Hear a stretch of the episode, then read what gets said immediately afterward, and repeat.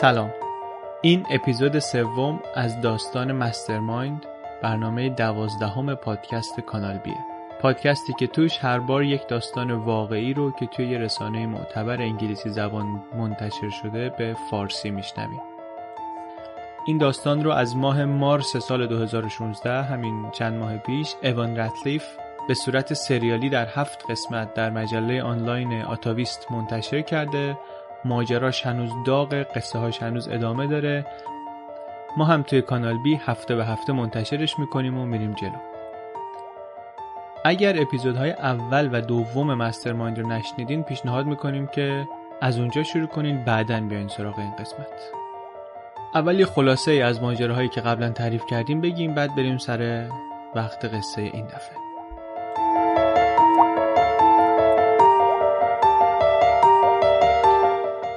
تو اپیزود اول ماجرای قتل دو تا خانم فیلیپینی رو شنیدیم که یکیشون کارمند گمرک بود اون یکی بنگاه معاملات ملکی داشت. بعد دیدیم که پلیس مبارزه با مواد مخدر آمریکا DEA یه آدمکش حرفه‌ای بین المللی رو که قبلا تکتیرانداز ارتش آمریکا بوده دستگیر می‌کنه به اسم جوزف هانتر در پوکت تایلند. از جمله اتهامات این آدم برنامه ریزی برای کشتن این دوتا خانم فیلیپینی بوده. بعدا معلوم شد که هانتر برای آدمی کار می‌کرده به اسم پاول لرو که الان در بازداشت پلیس آمریکاست و باهاشون همکاری کرده که توی یه نقشه پیچیده‌ای بتونن هانتر و آدمهاش رو به دام بندازن. توی اپیزود دوم دیدیم که پاول لرو چطوری با راه انداختن business فروش آنلاین دارو توی آمریکا ثروتمند شد. دیدیم که برای اداره سایت های پرتعدادش چندین شرکت در اسرائیل و فیلیپین و هنگ کنگ تأسیس کرد و دیدیم که سر آدمهایی که بهشون شک کرده بود چه بلایی آورد. بعد از چند سال رشد سریع و درآمد فوق‌العاده این تجارت آنلاین دارو کم کم از رونق افتاد هم قوانین سفت و سختتر شدند توی آمریکا و هم پلیس دیه آمریکا بالاخره سر از کار اینها در آورد و شروع کرد جلوشون رو گرفتن اواخر سال 2012 همزمان با افول business فروش دارو پاول لرو هم غیب شد. حالا بریم سراغ اپیزود سوم.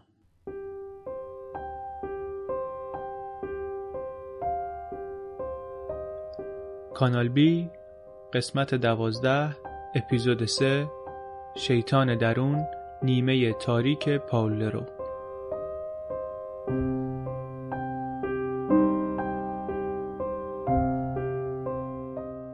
یکی از چیزهای عجیبی که درباره پاولرو وجود داره اینه که با اینکه این آدم امپراتوری بزرگ تبهکاری شد تو اینترنت اداره می‌کرد کلا وقتی که تو اینترنت بچرخی خیلی چیز به درد بخوری ازش به دست نمیاد. البته تو اینترنت رد پایی از آدمی به اسم پاولرو هست. اما یه پاولروی که انگار کلا یه آدم دیگریه. تو آرشیو یک سری از سایت ها و forum ا و اتاقای گفتگو اینها مخصوصا اونایشون که قدیمی و سالهاست غیر فعالن پاولرو اتفاقا آدم کمابیش شناخته شده ایه این آدم 16 سال پیش سال 2000 یه نرم افزار encryption نوشته نرم افزار کدگذاری نوشته که خیلی هم معروف شده.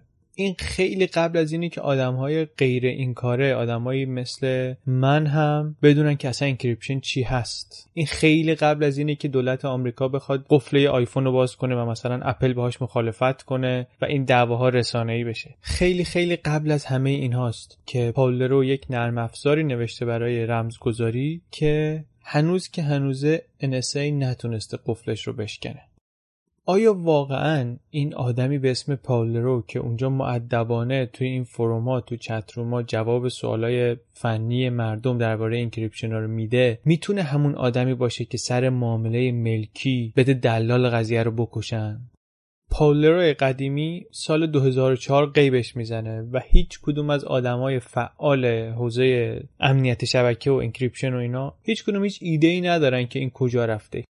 یه چیزی رو من اینجا تو پرانتز بگم. توی این قصه هایی که من توی پادکست حالا تعریف کردم یکی از چیزهای جالبی که وجود داره این خبرنگارایی که این قصه ها رو می نویسن برای من همیشه تسلط اینها امکاناتی که اینا دارن و امکاناتی که استفاده می‌کنن هوششون کیفیت و دقت کار نهاییشون خیلی هم حیرت انگیزه هم خیلی احترام برانگیز. و یکی از دلایلی هم که به خودم اجازه نمیدم معمولا چیزی به حرفاشون اضافه کنم همینه. این قصه رو یه خبرنگار خیلی خوشفکر و کنجکاوی برای رسانه شخصی خودش که یه مجله که منحصرا آنلاین فقط منتشر میشه نوشته.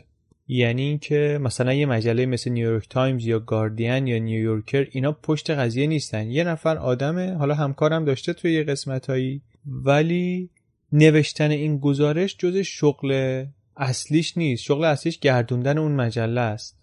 این کار رو آخر شبا وقت می‌کنه که انجام بده. و این کار حالا بیشتر که میریم تو قصه جلو متوجه میشین احتمالا که چه جزئیاتی داره چه تحقیقات عجیب غریبی کرده طرف که به اینجا رسیده. حالا هم تو این قسمت هم از اینجا به بعد وقتی قصه رو گوش میدین یه خورده گوشه ذهن به اینم فکر کنین که این آدم چطوری برداشته اینا رو داره گزارش می‌کنه. بر خود من خیلی جالبه. کیفیت گزارش دادن برای من خیلی جالب بود. حالا این آقای نویسنده به اسم ایون رتلیف تعریف می‌کنه که من حتی دیگه امیدوار نبودم که بتونم یک لینکی بین این دوتا پاولر رو پیدا کنم. تا اینکه یه شب حلقه گم شده پیدا شد. یه وبسایتی بود که به اسم پاولروی برنامه نویس ثبت شده بود سال 2002 و بعدا منتقل شده بود به یکی از شرکت های فیلیپینی که پاولروی تبهکار ادارشون می‌کرد.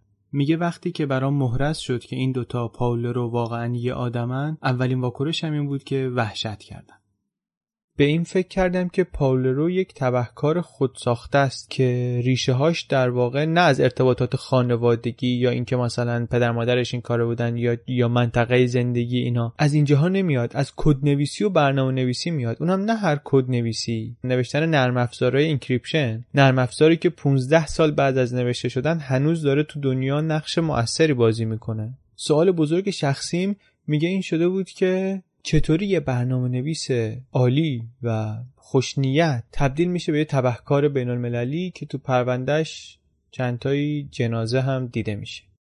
میگه اول شروع کردم اطلاعات رو همینطوری جمع کردن. مثلا کاری که می‌کرده با یکی از هزاران سایتی که با این شرکت RX Limited مرتبط بودن شروع می‌کرده. هرچی می‌تونسته دربارش اطلاعات جمع می‌کرده. به نام کی ثبت شده آدرسش کجاست کی ثبت شده اینا.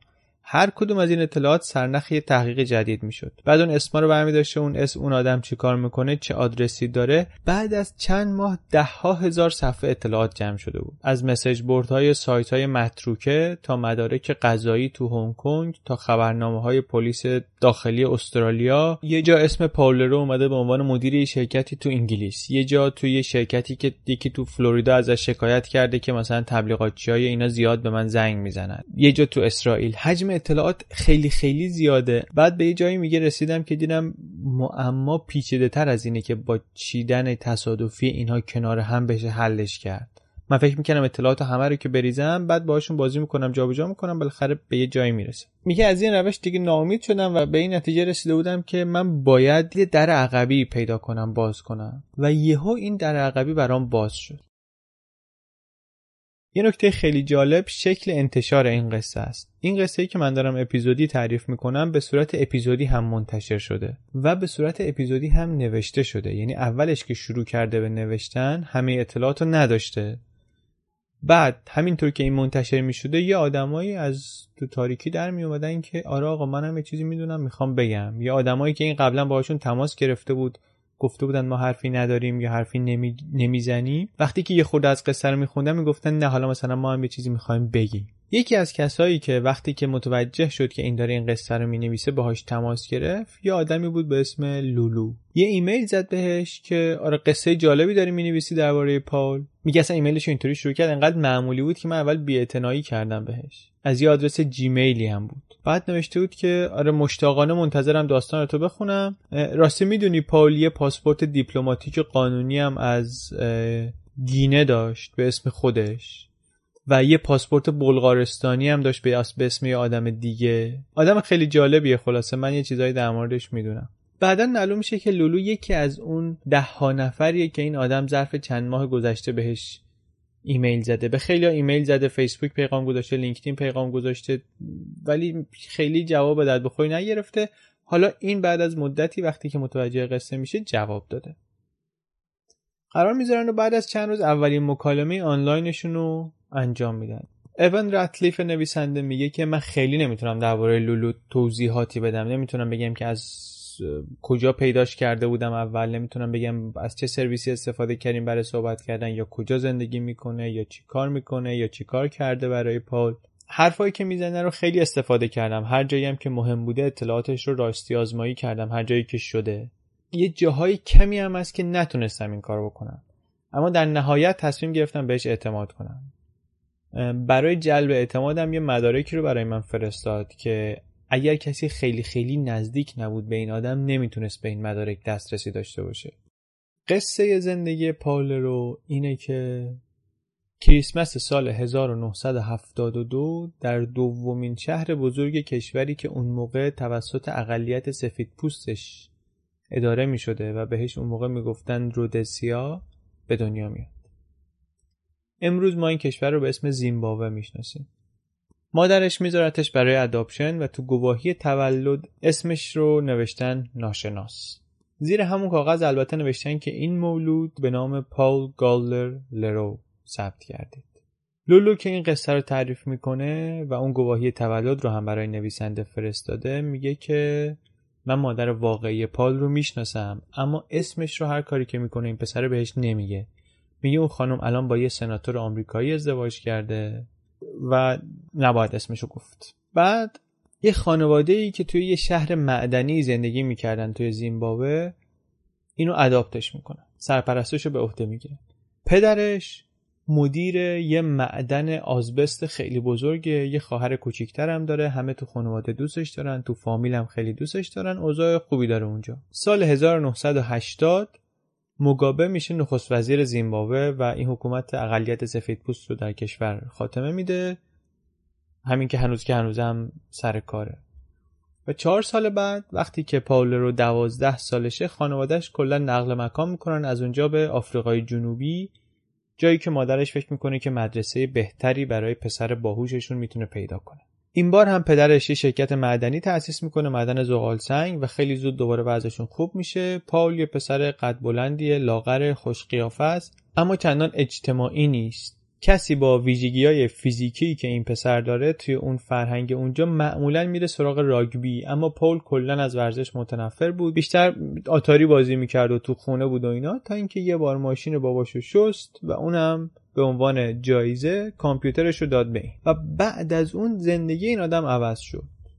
انگار از اولین لحظه ای که چشمش افتاد به کامپیوتر رفت تو کار درست کردن دنیای خودش. دیگه میگن هر وقت می‌رفتی خونشون این تو اتاقش بود و اگه کامپیوترشو می‌دیدی خط پشت خط عدد بود که رو صفحه ردیف شده بود. یه سری عکسای مال این دوره زندگیش هست اینا رو می‌ذاریم ببینیم. این عکسا رو که آدم می‌بینه و این خاطرات رو که میشنوه آدم انتظار داره که این آدم بعدا مثلا یه بیل گیتسی شده باشه یا یه زاکربرگی شده باشه نه مثلا یکی شبیه الچاپو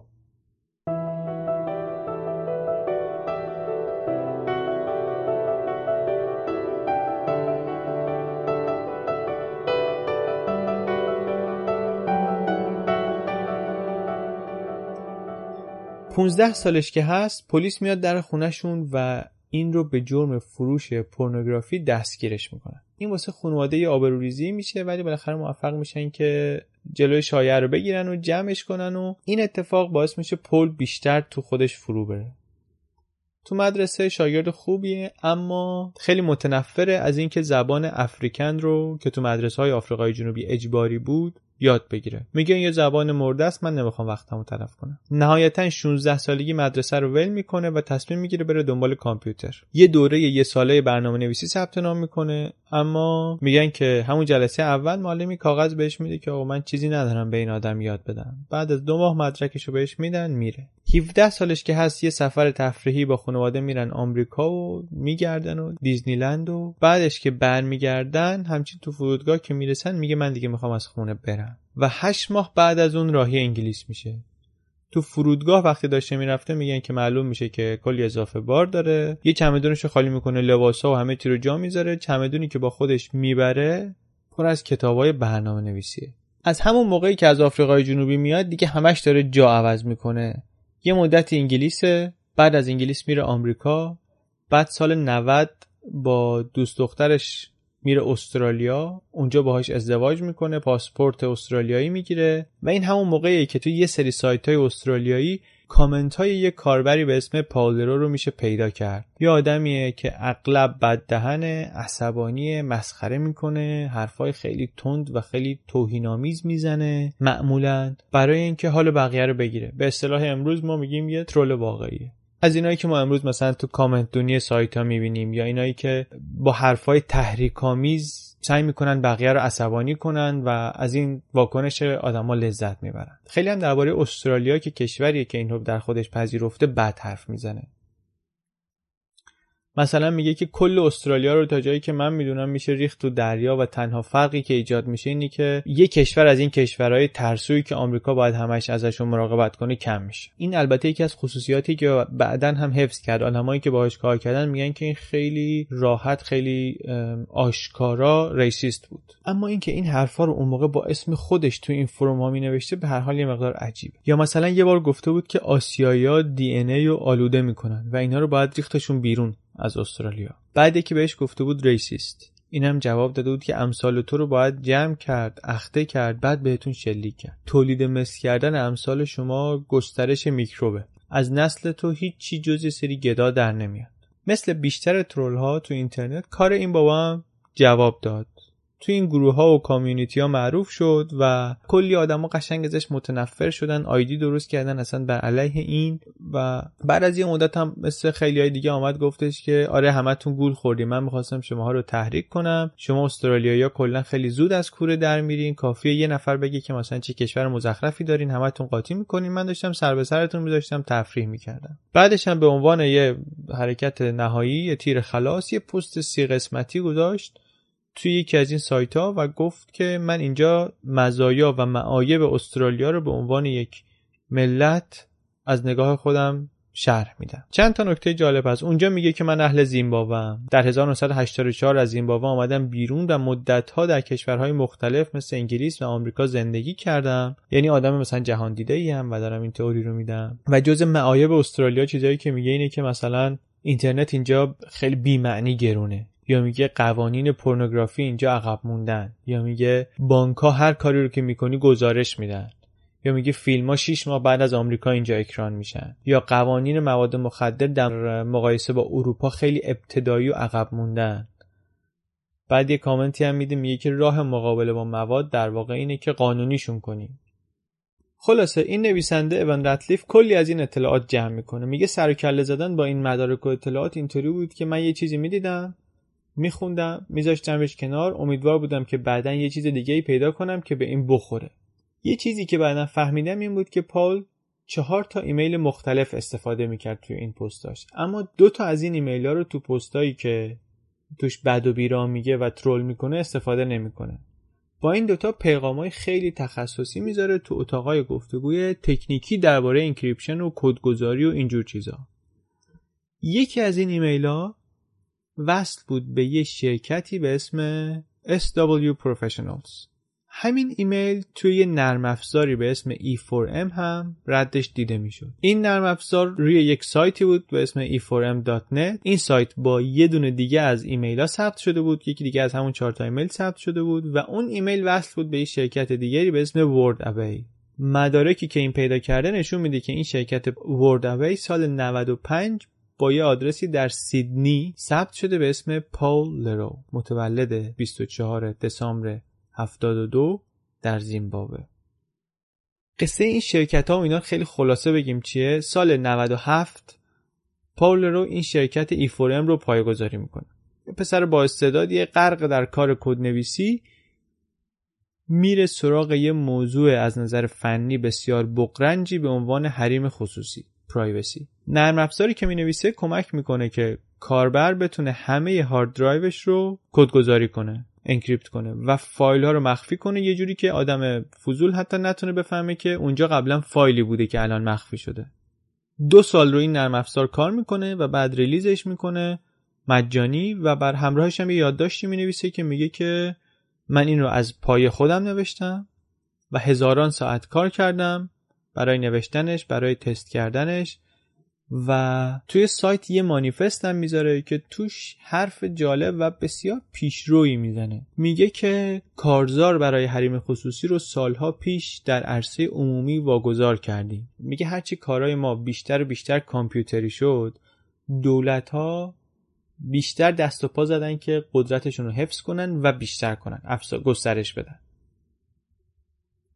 رمزگذاری انکریپشن یه مکانیزمیه برای شکست دادن دولت ها برای محافظت از حقوق خودمون و برای جلوگیری کردن از دخالت دولت ها تضمین آزادی ما در عصر اطلاعات و در آینده. توی فضای شکوفا شدن نرم افزارهای اوپن سورس اواخر دهه 90 پاولرو هم این نرم افزار ایفورم رو مجانی ریلیز می‌کنه. کدش رو هم در دسترس همه می‌ذاره که هر کی می‌خواد تغییرش بده اصلاحش کنه بهترش کنه اینا. دو سالم وقت گذاشته رو این دو سالم کار کرده. تو این دو سال هیچ درآمدی هم نداشته. وضع مالیش هم خوب نیست. ازدواجش اونجا از هم میپاشه. میگن به شکل خشنی. خیلی دقیقا کسی نمی‌دونه که چه اتفاقی افتاد ولی خشونت بوده در کار. مدارک دولتی استرالیا نشون میده که سال 99 طلاقشون ثبت شده. بعد پاولرو از اونجا آمده رفته هنگ کنگ یه مدت هنگ کنگ بوده. بعد از اونجا رفته روتردام هلند. با یک خانومی که شهروند هلند بوده ازدواج کرده. بعد بچه دار شدن. سال 2000 این شرکت SW پروفشنال رو راه انداخته که کارش برنامه نویسی کامپیوتره. و شرکت جاش تا اسناد آفریقای جنوبی نوشته شده. سایتش هم میگه که 6 تا کارمند داره و اینا.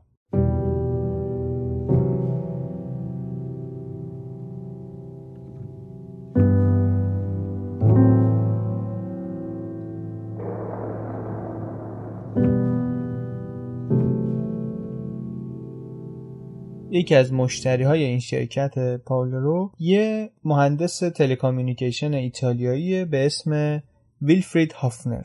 سالها قبلا با پاول لرو مکاتبه می‌کرده درباره encryption و اینها و حالا یه شرکتی درست کرده بوده برای اینکه یه نرم افزار کدگذاری بنویسه و بفروشه.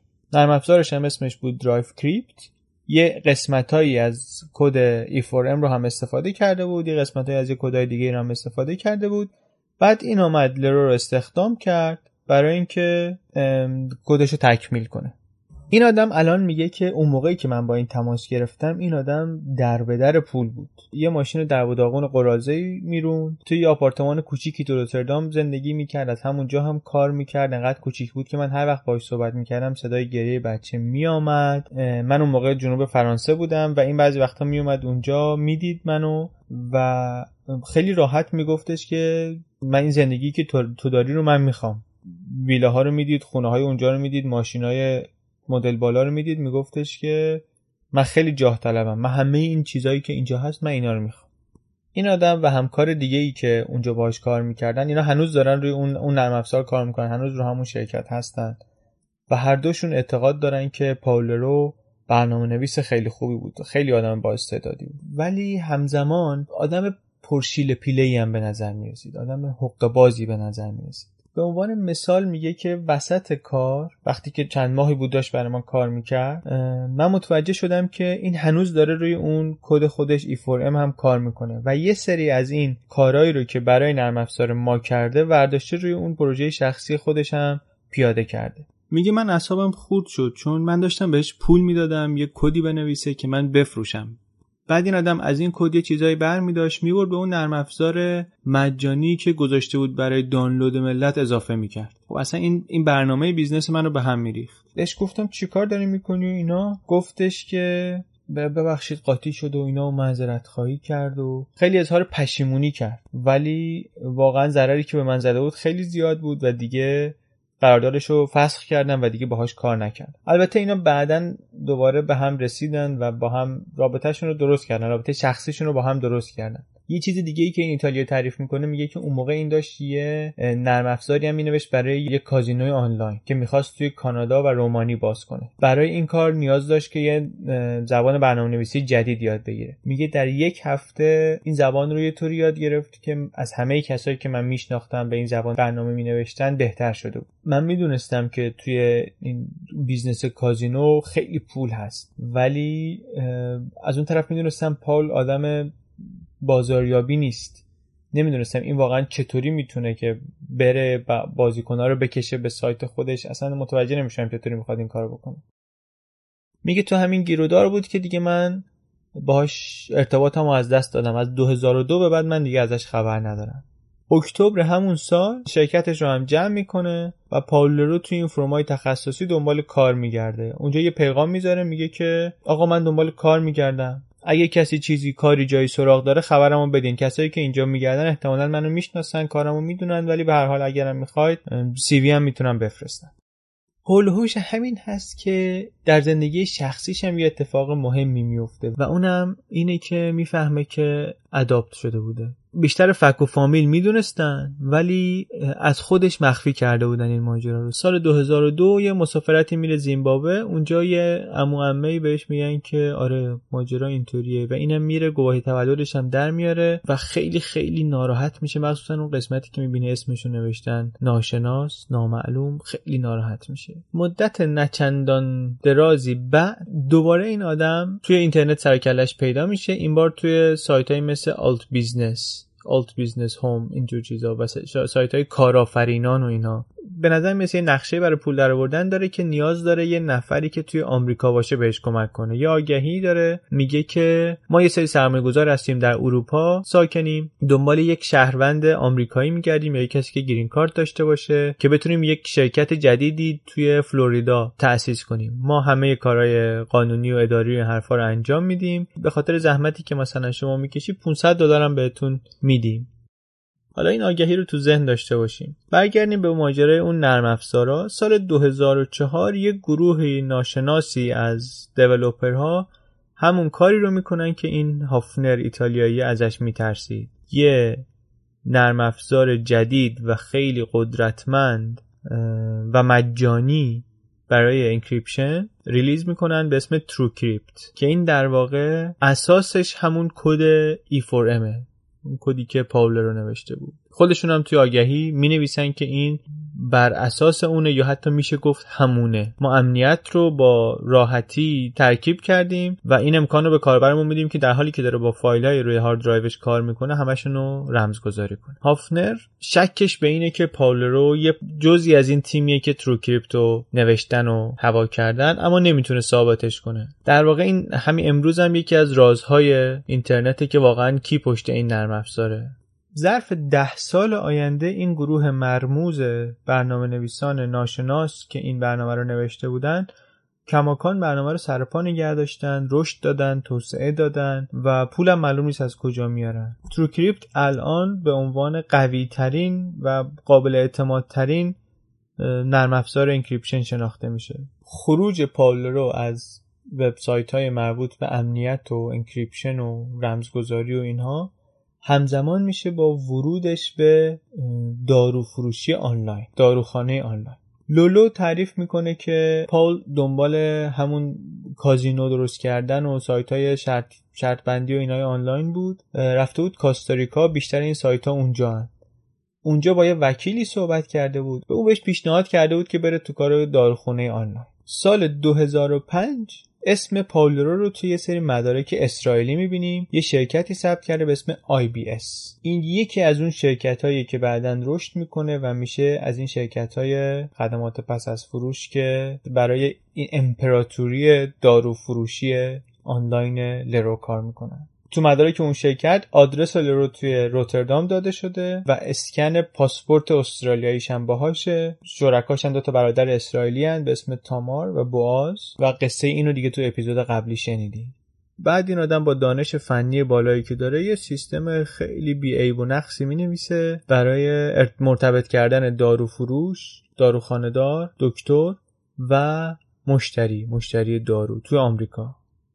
رمز موفقیت business ولی این زیرساخت پیچیده که تو برنامه نویسی لرو هست. و ده ها هزار سفارش و پرسشنامه رو اینا می‌تونن هر هفته کارش رو انجام بدن. بفرستن برای دکتر نسخه بگیرن بفرستن داروخانه و دارو رو ارسال کنن.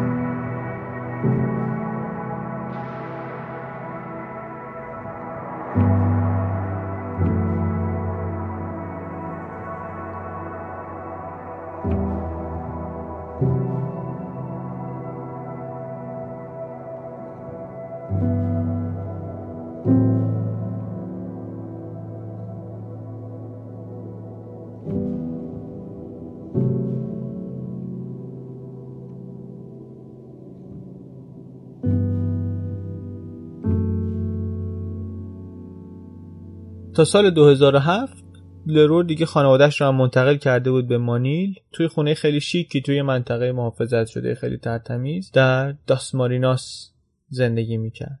یکی از همکارای سابقش به اسم مستعار گیل میگه که ما به پاول می‌گفتیم به فتمن چاقه. همین الان هم که باهاش صحبت می‌کنیم میگه که ملت الان هم میترسن. همین الان هم میترسن ازش. به خاطر اینکه خیلیا فکر می‌کنن که هنوز عملیات در جریانه. هنوز داره کار انجام میشه. و فیلیپین هم جای خطرناکه. جایی که شما با 100 دلار می‌تونی آدم بکشی. بر همین هنوز آدما خیلی با احتیاط دربارش حرف میزن همونطوری که اسم مستعارش هم نشون میده ظاهر این آدم هم توی این سالهای بعد از 2000 تغییر کرده بود. اضافه وزن پیدا کرده بود. شده بود یه چیزی نه 120 130 کیلو.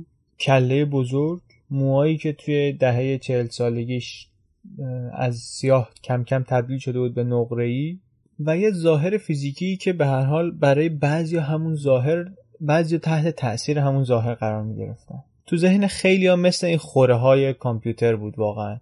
یه آدمی که تمام زندگیش کلش تو کامپیوتره و زندگی اجتماعی خیلی محدود و کمی داره و آدم خیلی مهربون و خیلی خوشایندی نیست. اما خیلی ها اینو میگن که وقتی که یه کسی تازه استخدام می‌شد باهاش اینطوری برخورد نمی‌کرد.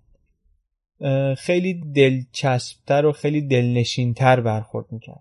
اگه بر اولین بار میدیدیش انگار دیگه واقعا مهربونترین و بهترین آدم دنیا رو دیدی هدیه می‌خرید خرج می‌کرد برای مردم مهربونی می‌کرد. روش مدیریتیش هم روش خیلی جالبی بوده. خیلی میگن که مخصوصا توی اون سالهای اولیه خیلی با پیشنهادها با آغوش باز برخورد می‌کرده و آدمای تست نشده رو میفرستاده به موقعیت های عجیب غریب. مسئولیت های خیلی بزرگ بهشون می‌داده. میگن که فضا بهت می‌داد برای اینکه مانور بدی. بهت این احساس رو می‌داد که تو الان امکان این رو داری که کارهایی بکنی که خوابش رو هم نمی‌دیدی. اگه زرنگ باشی اگر به جنبی اما میگن اینا همش مال قبل از این بود که قاطی کنه. وقتی که درآمد شرکت شروع شد زیاد شدن یک سری چیزایی توی این آدم خیلی تغییر کرد. یه سری چیزایی هم تغییر نکرد. مثلا میگن که شرکت ماهی 4 5 میلیون دلار درآمد داشت ولی نشون نمی‌داد. این آدم همینطوری با دمپایی و شلوارک این ور می‌رفت تو رستورانهای خیلی معمولی غذا می‌خورد. انگار مثلا همه پولا رو داشت انبار می‌کرد یه جایی. از اون طرف تو خونه خیلی گرونی زندگی می‌کرد تو منطقه خیلی اختصاصی و شیکی زندگی می‌کرد. ولی مثلا ویژگی های شخصیش خود تغییر کرده بود؟ میگن تو شرکت جلوی همکارا مثلا درباره روابط خارج از ازدواجش هی لاف می‌زد. یه تغییر دیگه ای که کرده بود این بود که خیلی نگران امنیت شده بود. دیگه سال 2008 از اون آدمی که با اسم خودش کامنت میذاشت این طرف اون طرف دیگه هیچ خبری نبود. یه آدمی شده بود که جیبش پر از پاسپورت های مختلف بود. کلی شرکت این طرف و اون طرف دنیا ثبت کرده شرکت های شل کامپانیز بیشتر این شرکت ها رو با پاسپورت جعلی شناسنامه جعلی زیمبابویی که داره به اسم جان برنارد بولین ثبت کرده. بعضی از آدما بهش میگن بنی. آدمای خیلی کمی هستن که اسم خودشون می‌دونن. معمولا ولی بیشتر تو شرکت بهش میگن رئیس. یه دونه شناسنامه جعلی دیگه از زیمبابوه داره به اسم یوهان ویلیامز سمیت یه شناسنامه جعلی سومی هم از زیمبابوه داره به اسم ویلیام واغن آدمایی که باهاش صحبت کردن یکی که مثلا آنلاین باهاش ایمیل رد و بدل کردن و اینا میگن که یه مدتی باهاش صحبت می‌کردیم اسم الکساندر استفاده می‌کرد. بعدا که دیدمش مثلا خودشو جان معرفی کرد. بعد از چند سال من فهمیدم که این اسمش پاول لروئه. یه چیز دیگه که لولو بهم گفت این بود که آره این یه پاسپورت دیپلماتیک داشت از جمهوری Republic کنگو. و به کمک این بود که توی فرودگاه مثلا از بازرسی گمرک و اینا فرار می‌کرد. اون پاسپورتش به اسم واقعی خودش پاول لرو صادر شده بود. ثروت بی اندازه یه سری از ویژگی های شخصیش رو شروع کرد تشدید کردن. مثل مثلا حرص عجول بودن بیقراری حس برتری جویی. لولو مثلا میگه که سال 2008 یا 2009 کلا عوض شد. پول انگار گرفتش. لولو میگه که من خودم یه بار 100 میلیون دلار تو آفیسش دیدم. توی زنبیلای حسیری 100 میلیون دلار پول. بعدم هرچی بیشتر پول دستش میومد پول بیشتری می‌خواست و قدرت بیشتری می‌خواست. اون بچه ای که یه زمانی خودشو حبس می‌کرد تو اتاقش و صبح تا شب کد می‌زد. دیگه تا جایی که جاداش پیشرفت کرده بود. الان میخواستش که یه آدم متفاوتی باشه. می‌خواست یه بیزنسمن متفاوتی باشه. می‌خواست سلطان دنیای زیر زمین باشه. نه فقط دنیای مجازی. کلی پول از این داروخونه ها در آورد بعد به این نتیجه رسید که می‌خواد خیلی بیشتر پول در بیاره. خیلی سریع. می‌خواست اصلا همه چی رو به هم بریزه. رشد عجیب غریب بکنه از اون نقطه دیگه. و تنها راهی که وجود داشت براش راه غیرقانونی بود. اصلا انگار توی فیلم زندگی می‌کرد. بعد یه جوری که انگار همیشه این نیمه تاریک رو شخصیتش داشته فقط الان فرصت بروز پیدا کرده. سال 2008 این ویلفرید هافنر اون ایتالیایی که شریکش بود و بعد استخدامش کرده بود و بعد باهاش به مشکل برخورده بود و اینا میگه من یه بار لاگین می‌کنم توی اون یکی از این چترومایی که متروک بوده و اصلا مدت ها سراغش نرفته بودم می‌بینم که آیدی این رو هنوز فعاله. یه پیغام براش میفرستم و بعد از یه مدتی چند تا پیغام رد و بدل می‌کنیم با هم دیگه و اینا. بعد بهش میگم که آره من دارم پول جمع می‌کنم برای یه نرم افزاری که تلفن رو رمزگذاری می‌کنم. به اسم PhoneCrypt. لرو میگه که من اتفاقا الان خیلی آدم ثروتمند و پولداریم business plan تو بفرست مثلا شاید واقعا سرمایه گذاری کردم. این میگه من جدی نگرفتم به خاطر اینکه یادم بود این واقعا توی چه فقر و بدبختی داشت زندگی می‌کرد قبلا. اصلا به ذهنم خطور نکرد که این شاید راست میگه. بی خیالش شدم بعد میگه بعدا که فهمیدم راست می‌گفت پشیمون شدم که چرا من جدی نگرفتم و اینا. و بعدا که دیدم که این تو چه کارهایی بود خوشحال شدم که جدی نگرفتم چون که واقعا معلوم نیست که سر از کجا در می آوردم. در این سالهایی که پاولرو از دنیای انکریپشن خارج شده ایده ای که مشوق و انگیزه اصلیش بود برای نوشتن E4M آروم آروم به وجدان عمومی همه راه پیدا کرد. زندگی ها بیشتر دیجیتالی شد دولت ها شروع کردن بیشتر و بیشتر کله فرو کردن تو اطلاعات آدم ها و اون نرم افزار تروکریپت که در واقع ادامه E4M بود یکی از محبوب ترین نرم افزارهای رمزگذاری ده ها میلیون نفر در دنیا ازش استفاده می‌کنه.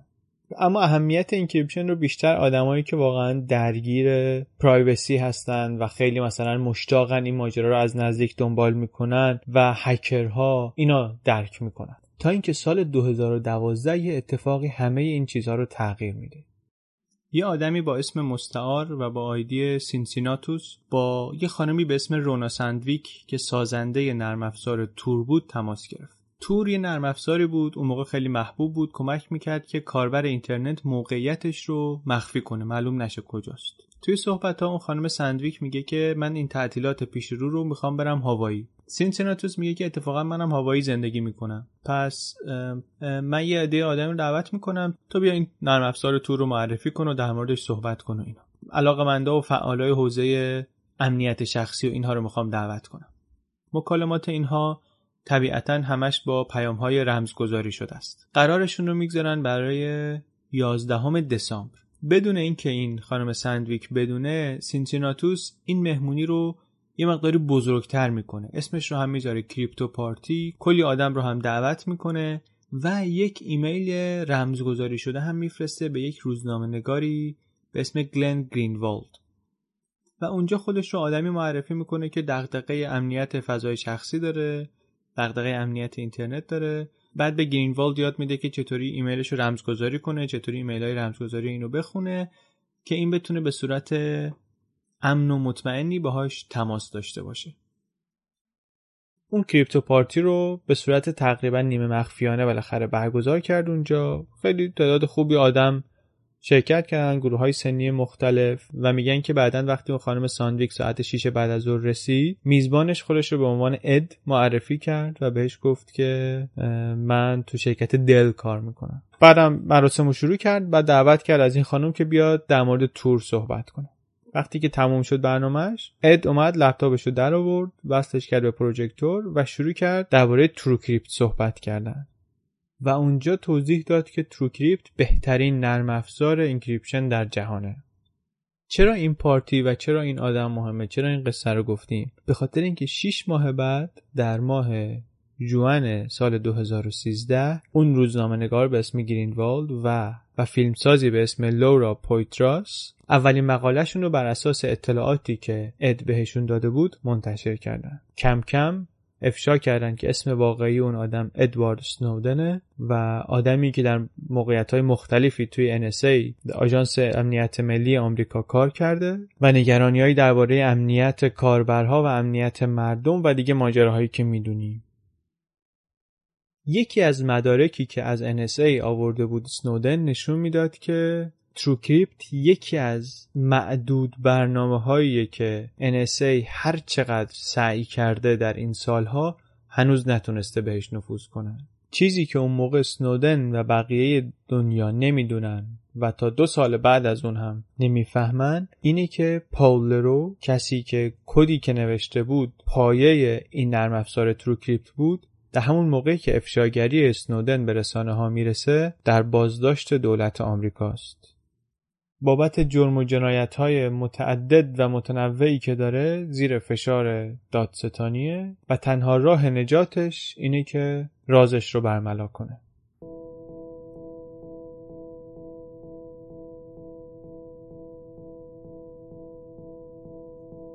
چیزی که شنیدید اپیزود سوم از داستان mastermind قسمت دوازدهم پادکست کانال بی بود پادکست کانال بی رو من علی بندری به کمک ناملیک تولید می‌کنیم. هر هفته یک قسمت از پادکست سریالی mastermind به صورت همزمان در ناملیک.me و SoundCloud آپلود میشه. کانال بی رو به هر کس که فکر می‌کنید شنیدن قصه های جالب و واقعی رو دوست داره معرفی کنید. اگر دنبال پادکست های فارسی میگردید به ناملیک.me سر بزنید. تعداد پادکست های خوب فارسی داره کم کم زیاد میشه و احتمالا می‌تونید تو ناملیک پادکست خوب توی یه زمینه مورد علاقتون پیدا کنید.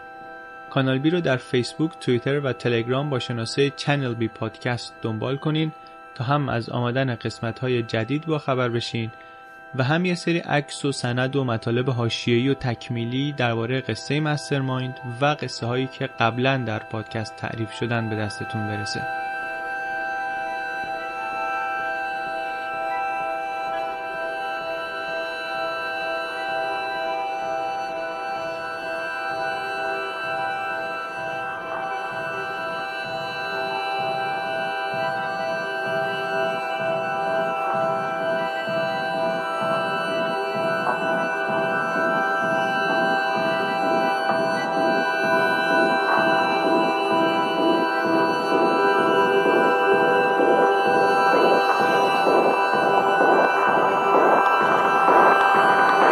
Channel B Podcast